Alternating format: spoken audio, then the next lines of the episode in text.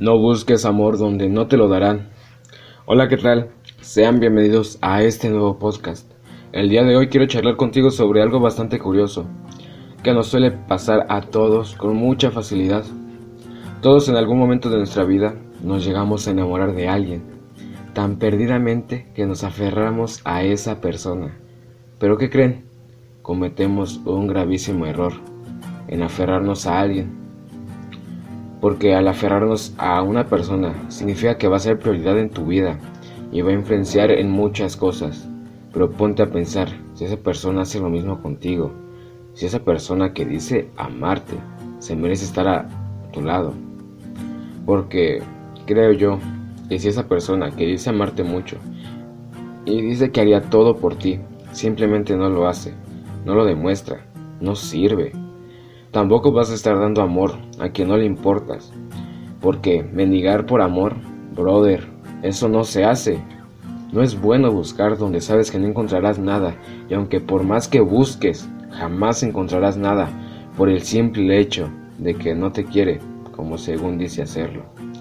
Porque querer sacar migajas a quien de plano no le interesas, está cañón.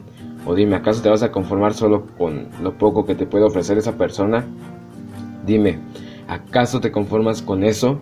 ¿Con el poco disque amor que te puede llegar a dar esa persona? Creo que no, tú vales mucho, y por el hecho de que vales bastante, te mereces lo mejor. Pero también reitero, si tú quieres lo mejor, da lo mejor de ti. Solo ten mucho cuidado a quién le vas a entregar ese amor. Y por último, recuerda que no le debes de rogar a nadie, absolutamente a nadie. Quien quiere estar contigo, lo estará, y quien no, simple déjalo que se marche.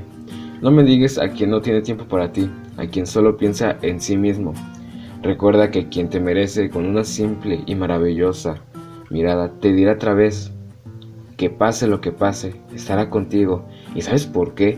Porque el amor se debe demostrar, pero nunca jamás se debe de rogar, porque no se piden los detalles como rosas, un mensaje tierno o una llamada para saber cómo estás. Te pregunta si ya comiste, cómo te sientes. Quien en verdad te quiere te lo demuestra, y no solo te deja con 2 palomitas azules.